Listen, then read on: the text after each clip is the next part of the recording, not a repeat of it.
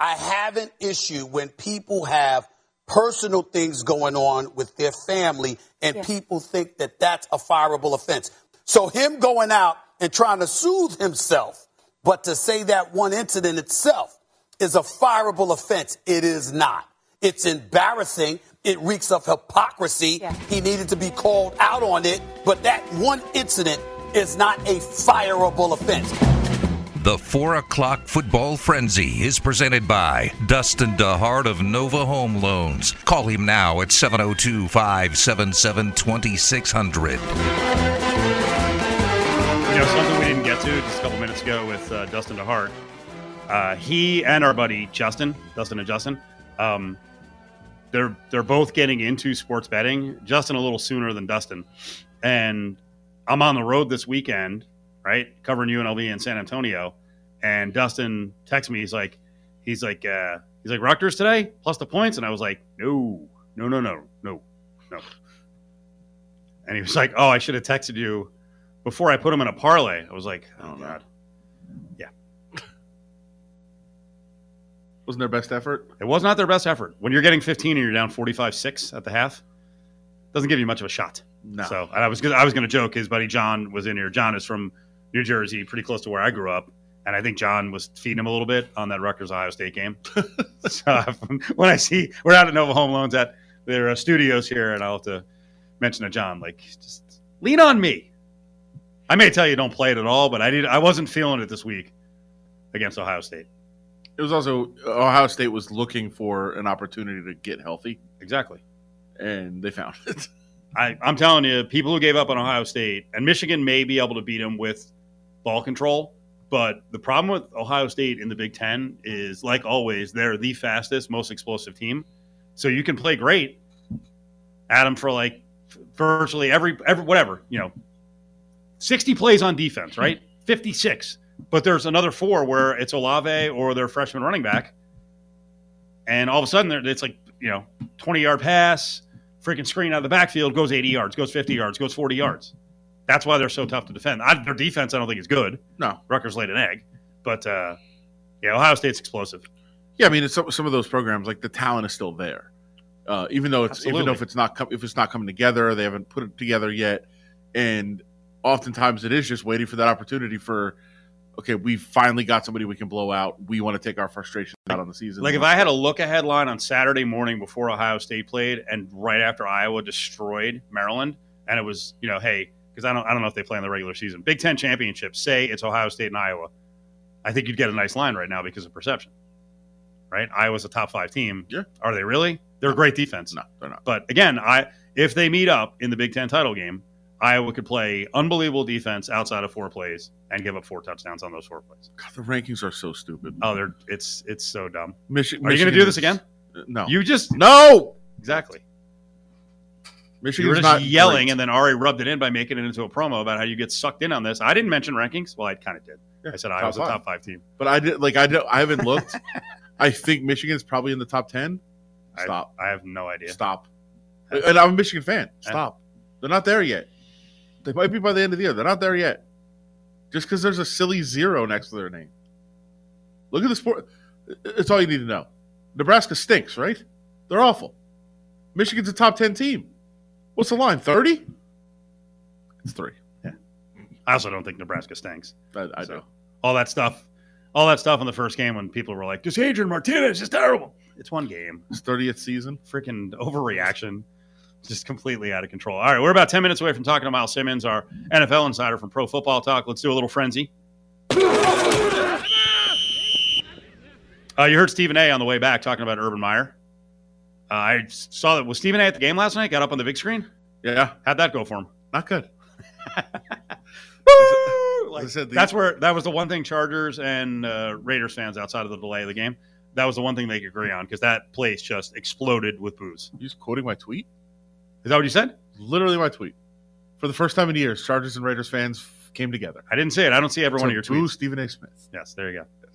I ruined your uh, Oh, rehashing of it. Nice line. Very nice. Yeah. If only we had a rim shot. I thought so when I used it yesterday. Michael Irvin on a rim shot. I love it. Love it. All right, Herb.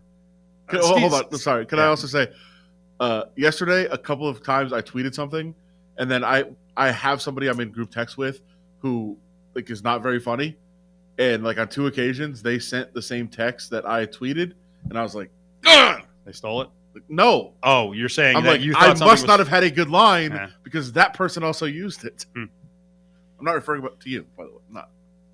Uh, we don't text really. No. Uh, Urban Meyer, because that's what Stephen A. was talking about in the rejoin, and Stephen A. wasn't really making much sense. Um, I, know, I said yesterday, you know, in the end, uh, this is between one Urban Meyer and his family, and two his employer. It depends on what your employer's standards are. It also depends on what your family standards are. I, you know what? Shelley could be like, do what you want. You know what? This is what I signed up for. If you want to, I'm going to, I love the word. I don't know why I haven't used it more. If you want to canoodle with 30 year old blondes, go ahead and do it. That might be their arrangement. Is he 30? I, I couldn't tell. All I saw was the back of her head, and I saw him humping her leg. I was going like 24. Um, that's between Shelley, the wife, and Herb. And then, like, for all I know, Shad Khan could be like, yeah, bro, all I do is doink. Now, it looks like he, that might be what he does. I have no idea. But publicly, Shad Khan came out and he's like, this is unacceptable. No, and that And so- then, and then Herb's, what Urban Meyer has done and said since this may not have been a big story until we find out more about the fact that he was on this kind of side road trip. He didn't travel back with the team. Right. Then he, he's like, I'm, I own it. I'm going to own this. And then everyone's like, he canceled his chance on Monday to meet with the team. Like, you're not owning it, dude. no. It, this is, I know you want to go off on him, and I wanted to defend him a little bit because there's nuance in the stuff. Uh, but he's doing what Urban Meyer does, which is low character stuff. Yeah, he's a low character person. Uh, I, I have a friend who doesn't follow sports very closely, who texted me and said, "Hey, help me out here. Why is Urban Meyer such a big deal? Like he's, who cares? He's trying to get a side piece when he has a wife. Why is that our business? has nothing to do with the story. Like Urban Meyer potentially out trying to get action on the side has nothing to do with this story. It's the fact that he did not fly home with the team. He stayed in Ohio and he told his employer and his players, by the way, I need to stay in Ohio. My grandkids are here. I haven't seen them in a while. I have to go spend some time with them. You guys go back to Jacksonville. I'll see you on Monday morning for meetings. And then he's on video in this bar. Like that's time with your grandkids. And again, maybe that's just between them. And then he's hanging out with, uh, I'm assuming the Schottenstein family is like a giant benefactor to Ohio State. Isn't the Schottenstein Center, is right the, the basketball arena, right? So wha- whatever. One of the kids is hanging out with him and then you see him with the chick. But Um, also, but, they- like, but you're right. So again I, I hate jumping to conclusions in these cases but uh just coming up with like weak excuses to not be with your team and then you that's not why you went home. Well, it, it's or that's not why you went to It's Ohio. also completely a side note. Um, were those advances welcome, by the way? Because there's another girl who's put out a, a Snapchat who's like, "This dude is creeping on me. Who is he?" oh I th- you know what's funny I thought it was the same lady that he was rubbing up on I think it, It was, was- a different one. There's Okay. two, there's two I don't know. girls. but I Um, and then Urban Meyer says, "You know, the video's embarrassing." right He's like, "But you know what was happening is I was at my place and everybody's trying to drag me on the dance floor, Right. and I don't want to go up there." And so what happens? Another video comes out where he is on the dance floor. I don't know what word I can use. Uh, digitally manipulating. I don't know if that's that serious he was definitely goosing her Sure. Okay. little goose, Uh, little goose little hump of the leg Sure. So, okay, you're going to change your story now because that's it doesn't look like somebody's pulling you up on the dance floor, bro. And then the the tweets came out today and again, you know, people can say what they want about, you know, anonymous sources, that sort of thing, but that's how you get real stories. Uh the Urban Meyer situation in Jacksonville has reached a crisis point in the locker room. One player said he has zero credibility in this stadium. He had very little to begin with. Players were particularly put off by the fact that Meyer canceled Monday's team meeting as he dealt with the uproar over videos of him and a young woman getting cozy at an Ohio bar. He even canceled the team meeting. He was too scared to face us. Uh, instead, Meyer, quote, only apologized to position groups individually. He portrayed the woman in the videos as a random person who was, quote, just there dancing. Suffice it to say, the audience was highly skeptical. Said one player, we looked at him like, WTF? Right when he left, everyone started dying laughing, and he knew it. He's a laughing stock around there. And by the way, not uh, in the final, final quote, it's bad. I don't know how he's going to function. Like he has lost the locker room, and this is not the first instance. Say what you want, the Tebow situation destroyed that locker room. Nobody wanted him there. Nobody knew why he was there. That was crazy. And don't forget, oh, coach gets fired for being racist at Iowa. We'll take him. The players immediately got backlash there when he got when he had to get fired right away. Dustin DeHart of Nova Home Loans brings you the 4 o'clock football frenzy. Dial 702 577 2600 now. Home prices have never been higher, and interest rates have never been lower. Get your mortgage tune up today by calling 577 2600.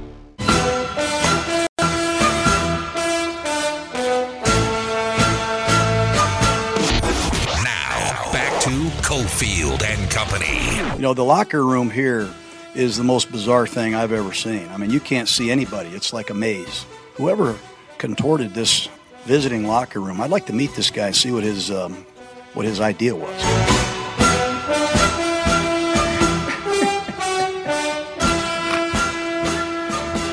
Interesting moment. Myles Simmons in the background laughing. He's familiar with SoFi, but maybe not with the visitors' locker room. He's the PFT NFL insider. Myles, all right. Uh, Gruden, Gruden was not happy about a lot of things last night. Had a chance to vent about the uh, the visitor locker room. Have you heard anything about this disaster that is the visitor locker room?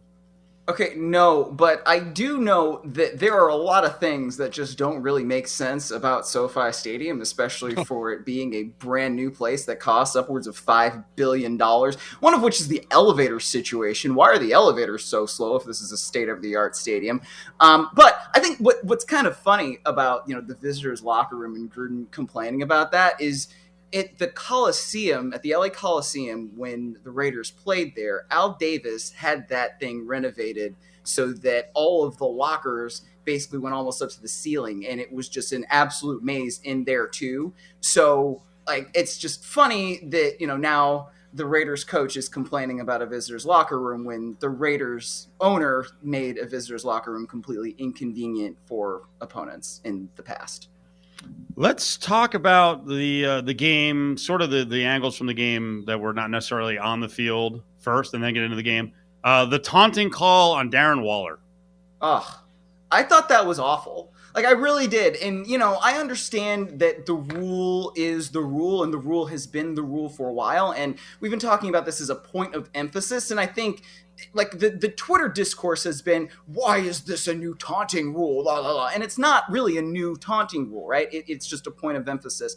And so that's why you've seen more whole, uh, excuse me, more taunting calls this season. But I thought for the most part over the last couple weeks after the first couple weeks, kind of like I expected, it hasn't been as bad because I don't think the NFL wants this to be a talking point. But when you've got a player who is literally just showing his excitement and he happens to be on the opposite sideline and he spikes the ball down at the ground. Right? He's taunting the ground. Like it's not like he was doing anything directed at an opponent. And taunting is supposed to be directed at an opponent. So I don't understand how that could possibly be taunting, and I thought it was ridiculous when it got called, and I said so on Twitter. And, and the explanation, if there is one, is probably even more ridiculous. I mean, I, I I hate the rule as much as anybody. I think it's stupid, but at the same time, my bigger issue is always consistency. If that's taunting, Darren Waller should have been kicked out of that game six times last night. Right. Why is that yes. the one that gets called? I don't know. I, I have no idea, especially because I think Gruden said this. It was basically the first big play that the Raiders had had over the course of yes. the entire game. So, of course, he's excited about finally getting something going. And again, he wasn't directing anything at an opponent. He was just basically flexing because, like, yeah, he made a big play and he's one of the best tight ends in the league. And finally, he makes a play. And it wasn't just that, you know, there were instances where the Chargers spiked the ball at the ground. And it's like, okay, well, if Darren Waller's was taunting, then so yep. was that. It totally just, agree. We got to totally. be consistent with this. That, and that's the biggest problem, Myles. That that's the biggest problem. I think it is stupid. I thought the flag on Waller was dumb, but hey, we started this, so let's do it. He, right. You know, the great thing right. is Darren Waller caught one. It's one thing to score a touchdown and spike it. He caught another one in the middle of the field, uh, inside the ten, and he spiked it. I'm like, he's got to get taunting and get ejected. Now that sounds right. stupid, but am I right on the rule? If you get a second taunting, don't you get ejected? Yeah. Why was yes. he in the game? I don't now, know. Now, like, that would have been absurd. But if you're going to call it, then you have to be consistent. I'm telling the I said it after week one. The league has got to go to the officials and, and go, stop calling this. You guys don't know what you're doing. Subjective rulings by you are very dangerous. Sorry, we got to take this out of your hands. Right. Well, yes, and frankly, I don't know if that's really, really what happened, but you so we've seen way fewer taunting calls over the course of the last Mhm. couple weeks after the first two weeks where it was just ridiculous the amount of things that were being called. And so I guess with the baseball playoffs on my mind tonight, it's kind of like when an umpire's calling balls and strikes, right? You know, if you got something that looks like it's outside the plate, but they've been calling it that way all night, then the batter knows you have to swing. Right? If you have something that's taunting and it's taunting at one place and it's not, you know, two plays later, five plays later, a quarter later, then that's really what the problem is. It's got to be consistent. And so if the rule is, and the point of emphasis is, do not direct things at the opponent, then first of all, what Darren Waller did was not taunting. Right? And Mhm. so if we're going to call that, then that's a problem in the first place. But if it's going to be called, like you said, it's got to be consistent through everybody. And basically, everybody who ever celebrates everything should have to be thrown out of the game. And that's not what they want. So they can't do things like that with Darren Waller. Myles Simmons, PFT, ProFootballTalk.com. Ari had a question, but I'll relay it for him. He said, Was last night's loss about the uh, Chargers and Herbert playing really well or the Raiders playing poorly? Oh, I you know, the one thing that just stood out to me was that the Chargers defense completely confused the Raiders offense. And it was like it was like there were very few plays that the Raiders made that were kind of on schedule plays, especially in the first half when they had more penalty yards than they had total yards of offense. Um, and in the second half, obviously things got going a little bit. You saw that deep ball to Ruggs, which I know I always tend to say like not nice things about Henry Ruggs, but here's me publicly saying something nice about Henry Ruggs. Like the way he tracked that deep ball, uh, that was really, really good stuff. And he's starting to look, I think, like the first round pick that they wanted him to be. Um, but you know that that touchdown that Darren Waller had before he spiked the ball again and ostensibly should have gotten ejected, like that was more of an off schedule play. And Derek Carr had to make a lot of those off schedule throws because that defense of the Chargers just really, really gave them fits. So, I mean, I, I think it's kind of a combination of both. It was interesting just being in the stands uh, um, as a fan for that game last night and hearing what the atmosphere was. Really was electric in that building. Uh, It seemed about 60% Raider fans to me. I don't know if you disagree, Adam, and about 40% Charger fans. But from that standpoint, you know, the, the Chargers had to go silent count from their first snap, which is a bit embarrassing when you're in your home stadium, especially when it's, you know, only, I think, the second time that they've had fans at that brand new building. Um, and that offense played pretty well. Uh, I thought the Raiders definitely did better things in the second half, but you know you got to give Brandon Staley credit for going for it on fourth down the way he did, um, finding Jared Cook for uh, Justin Herbert the way that he did. You know, it's a little bit of a revenge game for him, I guess. So it, there were a lot of different elements in it, but to me the biggest thing was the Raiders just couldn't solve that defense um, enough uh, throughout the course of the game. Yeah, just going back to the premise of that question. Uh, I mean, I haven't watched it back yet. Uh, that usually happens uh, later in the week. But was Herbert really that good? I thought he was average at best. I don't. I mean, I wouldn't say he was average at best. And know there. I think there were a couple, and I haven't watched it back either yet, Adam. So I, I think there were a, a couple times maybe where he overthrew a couple guys, um, and he missed some open guys. But look, he made the throws that he needed to make when he needed to make them. Right. I mean, that fourth and two throw to Jared Cook um, on the left side, where Denzel Perryman, I thought was right there. I mean, it, it Yeah. just was a perfect throw, and it was Great a perfect catch. catch. Yeah. Yeah, it it- great it- catch. so you know those things that's what you need out of your quarterback, right? Your the quarterback's got to be at his best when his best is required. That's what Sean McVay loves to say. And so Justin Herbert made the plays. Derek Carr threw it to Derwin James, and that's kind of the end of it. Well, I mean, uh, and you know, not to it, not one play is not the whole game, but when No. Mike Williams runs a route like that and basically embarrasses Damon Arnette on the field, you've got to make Right. that throw. You have Yes, to. exactly. Yes, you do. You do. I agree. From uh, from PFF, Herbert was nearly perfect Huh? against the Vegas injury battered defense. He did take multiple sacks and missed some throws, including the Mike Williams, uh, streaking for a would be touchdown, but the mistakes were few and far between. He completed 25 of 38, 222, three touchdowns.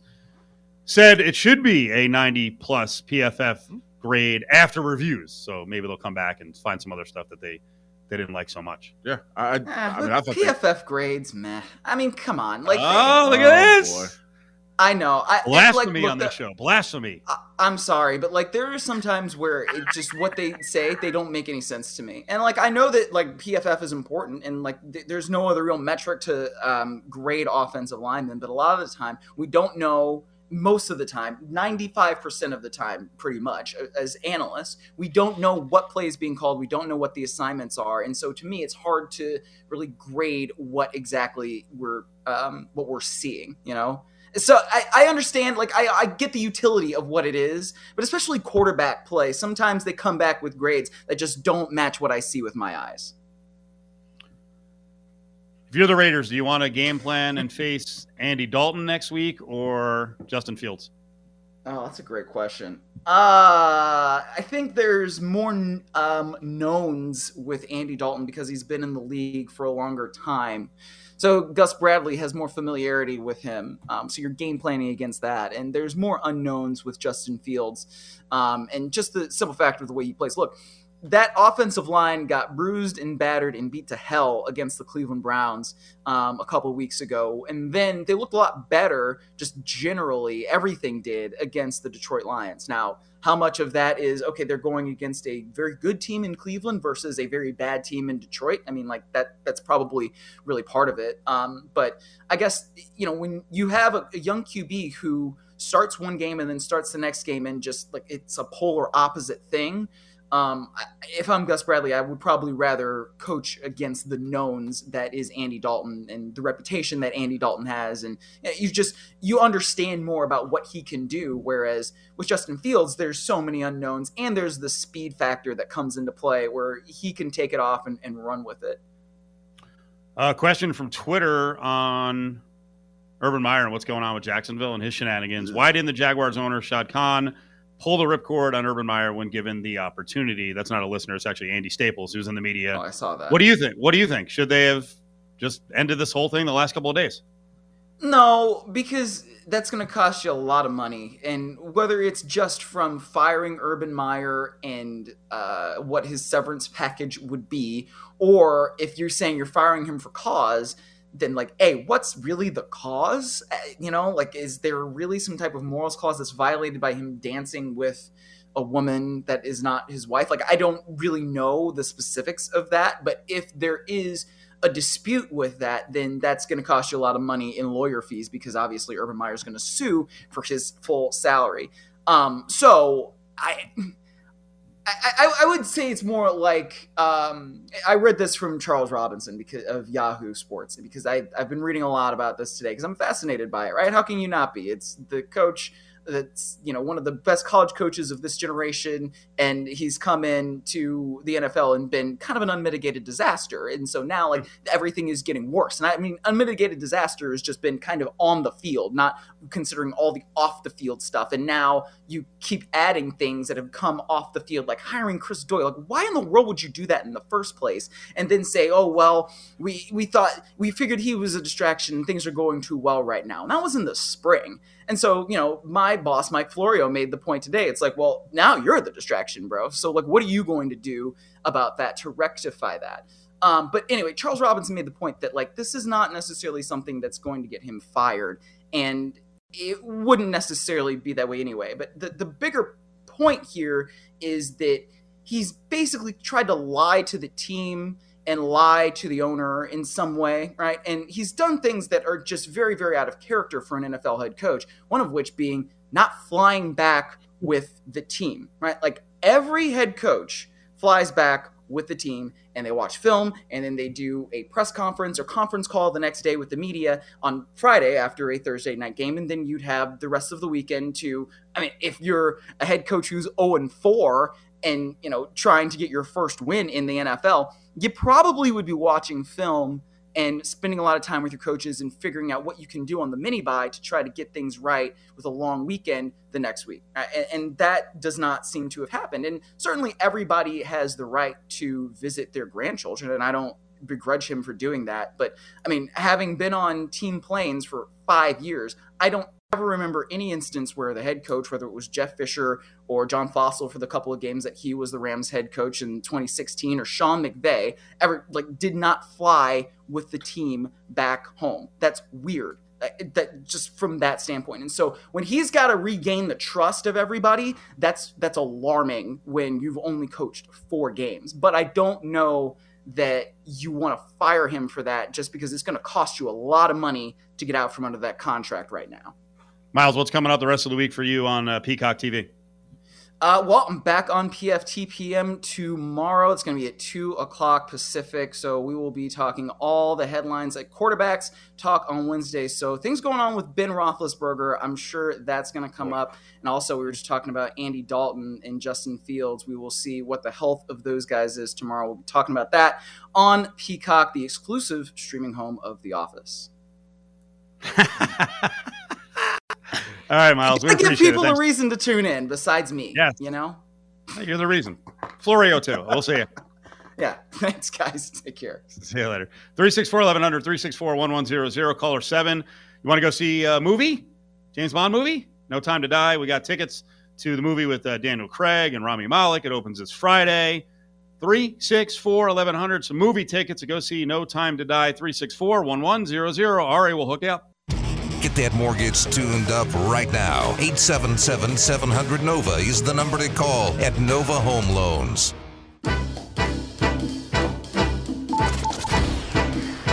We don't mess around when it comes to food. It's the Fat Pack, brought to you by Nova Home Loans.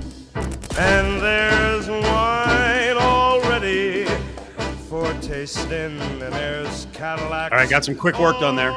Quick work. We'll talk a little sports betting. Got some betting work done. Got down on the Red Sox tonight, plus 122. Cole and Eovaldi. Sam Panayotovich, who works for Nesson.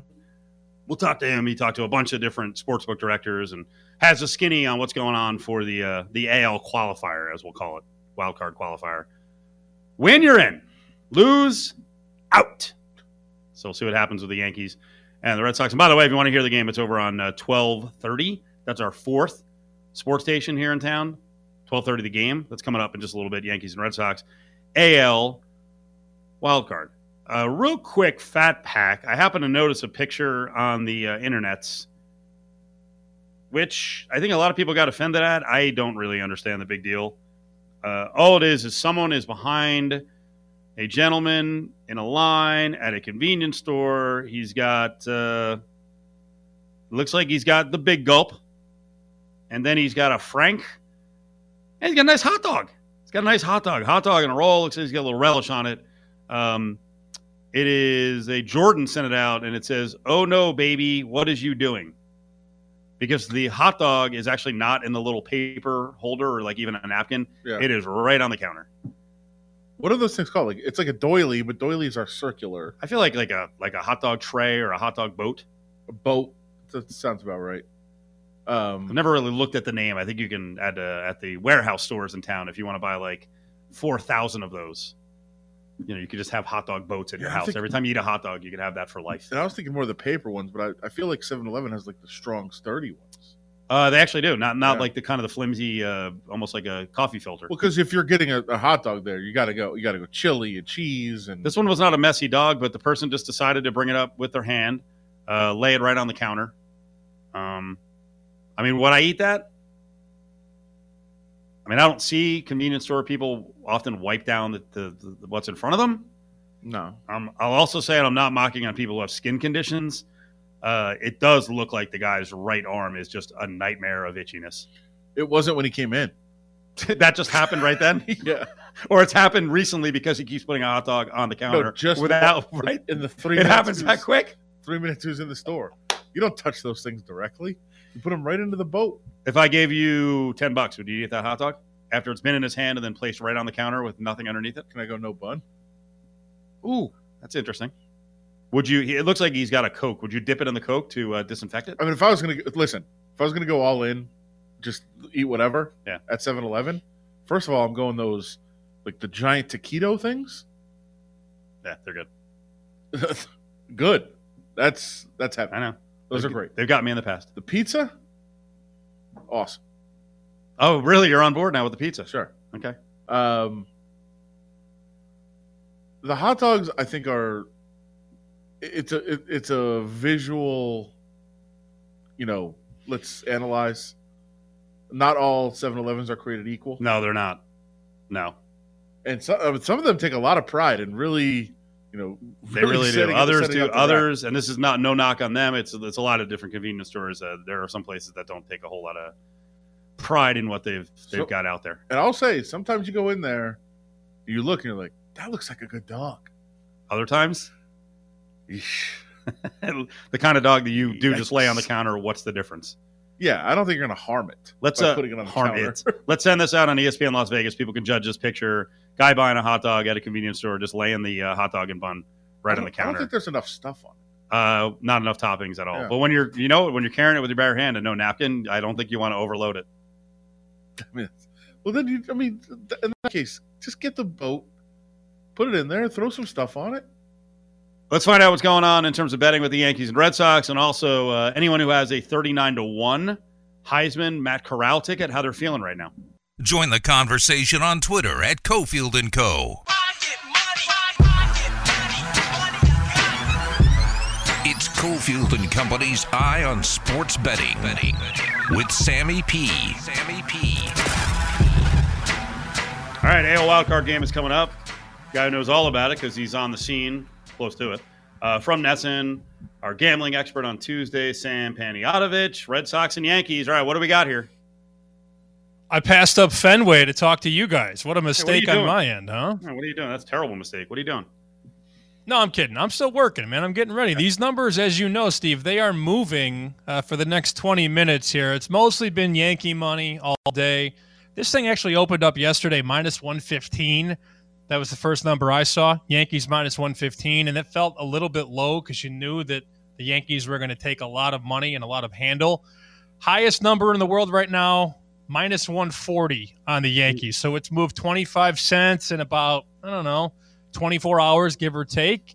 And um, I haven't found one sports book in the country that's rooting for the Yankees tonight. Everybody needs the Red Sox everywhere. Well, you know what that means. I bet the Red Sox five minutes ago. Plus, I don't know- Plus 122. I'll say this just because everybody's on the Yankees doesn't mean the Red Sox are going to win. We all understand that. But I think Correct. if you're doing this from a mathematical angle, this game should be minus 110 each way. It should be a coin flip. And I talked to Dave Sharapan today uh, for a story on VSiN, and I loved this quote. He says it's a 50 50 baseball game that'll have a 70 30 ticket split. and that's. That's the reality. It should be minus 110 each way. You never, ever see a one game playoff in Major League Baseball when the home team is a dog. So I, I like your math. I think this should be minus 110 on the Red Sox. The fact that you got plus 120, plus 125, it makes me happy because I feel like you have the value, but that doesn't mean, of course, that it's going to win. Well, I mean, some of the math also comes down to the fact that uh, Gerrit Cole has been leaking oil down the stretch. He's given up uh, what 15 earned in his last 17 and two thirds. He just was not as dominant as he was at different periods of season. So and I'm not sure that Eovaldi lasts very far into the game. And then all of a sudden we're talking bullpens, and uh, you know we've gone on and on about the value. But you know if I'm getting some extra money here, then then I'm going to go with the Red Sox. Believe me, I'm not rooting for my bet to win. That sounds weird. I'm a Yankees fan, but I'm going to bet with my head and not my heart. Now last week. Uh, sorry, man. I bet against you and Matt Corral. I went with Bama first half minus eight and a half. Um, I love Lane Kiffin and the trash talk, but boy, oh boy, he was playing a dangerous game with Saban, who came out and sent a freaking message early. They really did. It felt like I lost that bet on the first drive of the game, if that makes any sense. Because Ole Miss, they're going for it. They're aggressive. They converted a couple fourth downs. I'm like, all right, get in the end zone here. Seven nothing. Bang. I'm feeling good. When they stonewalled Ole Miss at the five or six yard line, I honestly I thought it was 35 to nothing right then and there. And we got pretty close. it got to 28 nothing, and then eventually it was 35 to nothing that team is just a freaking a railroad man. I mean, it, when you really think about the landscape of college football, and I talk to these power rating guys, these lines, these uh, odds maker guys all the time, it's really Alabama, then maybe a couple points down in Georgia, and then about 14 points down to Iowa right now. That's where we're at in college football. I mean, that's what the numbers say. Um, a lot of these teams that I think people we're hoping we're good, like Ohio State and Oklahoma and Oregon. They're just nowhere near the class of the two best teams in the country. It's Alabama, it's Georgia, and then there's a two touchdown drop to everybody else. A lot of games left to play. I believe that both Georgia and Alabama will lose before the end of the regular season, and one of the losses could be against each other. I wonder. I haven't asked around. I have no idea if you've asked around. I wonder if we if we get the SEC title game with these two teams, what the spread would be. Because I'm taking Georgia. Um, would I lay points with Georgia? I mean, I'd prefer not to. You know, if you're saying the the power rating has Alabama ahead, but I, I think I've said since the summer I think Georgia's the better team. But I wonder what the spread would be right now. Like, what would what would you be willing to lay with Alabama against Georgia? It's a really good question. Depending on who you ask, the number is anywhere from two to four. So yeah. if you take the middle of that, you're talking Alabama minus three on a neutral. I would probably take Georgia though at plus three if you move it to Alabama minus two and a half, I'd probably take Alabama. So it really depends on what these bookmakers think the public will do. And I, I think you'd probably just open it Alabama three and see where that first bet comes. Um, you probably want to write the first bet on Alabama. So, yeah, I think Crimson Tide minus three makes sense. Um, this could all fluctuate, of course, over the next couple of weeks or months. Georgia's defense is loaded, man. They've got an NFL player at every single level they probably have two or three guys on the front that are going to play on Sunday very, very soon. And the depth, the offensive line, uh, the skill position players. And how about this? JT Daniels doesn't even play in the game. It's Stetson yeah. Bennett. He comes in, it doesn't even matter. Um, we talked about that game on the show last week. I said, look, I made the game 24. It was 37 nothing. Um, Arkansas is a good team. Georgia's a great team. But to answer your question, long way around the path here, I would guess Alabama would open minus three on a neutral against Georgia. Is Iowa getting disrespected only laying two and a half at home against Penn State? This is a weird line. It opens sh- um, short of three, which made me a little nervous. And now we're seeing some books in the islands at minus one on Iowa. And it's not like, you know, these books are in the business of giving it away, if you know what I mean. There's a lot of support for Penn State. The total in this game is fascinating, too 41- 41 and a half, depending on where you look. I wouldn't bet the over in that game. I don't think either offense is going to move the ball all that well. This could be one of those 1970s Big Ten games where it's literally 17 to 14 final. I don't think this number is right, though. I, Iowa at home with that defense, they should be three, three and a half here. So I'm a little perplexed by the line opening sub three and continuing to move down. I also like Kirk Ferentz over James Franklin in crunch time that's just that's the reality. Should Ohio State be laying, say, four touchdowns instead of three against Maryland? Yeah, I think 24, 24 and a half was probably a number that, that I was willing to lay up to. Um, this thing opened just shy of 21. It got laid up, uh, as most Ohio State games do. But did you watch Ohio State against Rutgers? Holy cow. I mean, that's not even fun for the opposition there. Um, once Ohio State finds it, they usually don't lose that rhythm. And I don't know that Maryland can they recover from that ass whooping on Friday night. I know it's just one game, but man, they were talking about upset in Iowa and, and sneaking into the top 20, and they got pounded in that game. And it doesn't get much easier. It's a different style of football because Iowa's going to try and hold you to 17. Ohio State's going to try and drop 50 points on Maryland, and they might very well get there, man. They could easily put 50 on Maryland.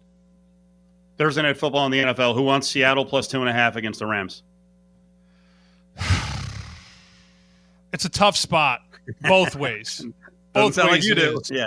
Yeah. Yeah. I mean, you'd love to take the home dog here, but the Rams off a loss are dangerous. McVay usually very good at correcting what they did wrong.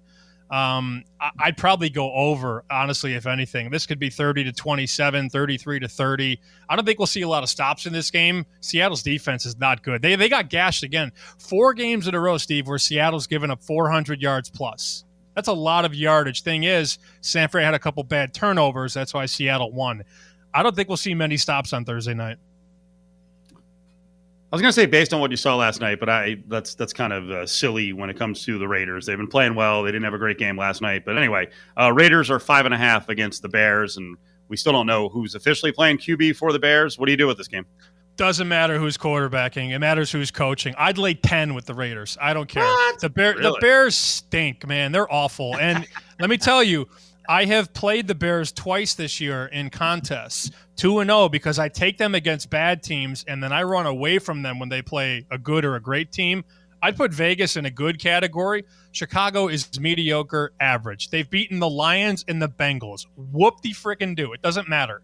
Vegas, they're not going to stop Vegas. That Chicago secondary is very weak. And if Vegas can get any pass rush, Detroit couldn't do it, Cincy couldn't do it.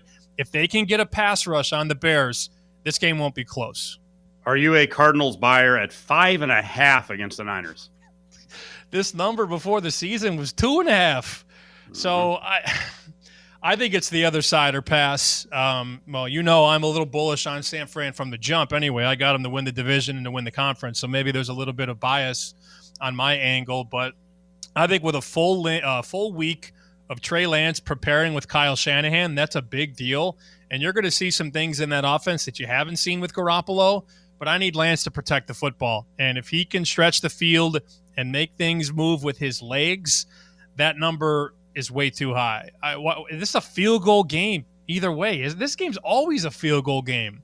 I feel like so. The fact that we've moved it from minus two and a half uh, to five and a half just in a couple weeks of football, that seems like an overreaction. And how many teams in the NFL go five and zero out of the gate? It's hard to go five and zero in the NFL. Let's also not forget Arizona at two points of the season were down double figures. They were down big to Minnesota and down big to Jacksonville. So I, I don't I don't want to lay big numbers with Arizona. By the way, how about the appearance? I think this was for you, right? Sammy P on uh, ESPN Game Day. The sign in the background. Yeah, we'll go with that. Uh, let's ignore that uh, Sam Sam Pittman is the head coach of Arkansas. We'll we'll ignore that detail. But I did. I got that text from a couple people like, dude, who do you nut on in Arkansas? Everybody. Don't worry about it. Right. Um, I also don't know if they're still loving Sammy P after they didn't put up any points against Georgia. But I'm glad to see that you saw that too, because that was a pretty nice, uh, pretty nice glow up for the uh, for the brand. It was a good pop. Uh, record numbers this week for Chicken Dinner Podcast at Chicken X Dinner up on Twitter. Sam, we appreciate it. Enjoy the game tonight. Hey, tell Adam Hill it was good to hear him chuckle in the background. I always appreciate it. You're funny. You're a funny guy. Sam. Yes, yes. I dom- I dominated. I took over the conversation. That's my fault. See you, Sam. What else is new? See ya. Coming up, we got to get into uh, more on the Raiders game against the Chargers. There were some positives. Losing sucks, but Hunter Renfrow was certainly a star in many ways in the game. Cofield got his mortgage tuned up. You should too. Call 877 700 NOVA now to lower your interest rate and lower your payments.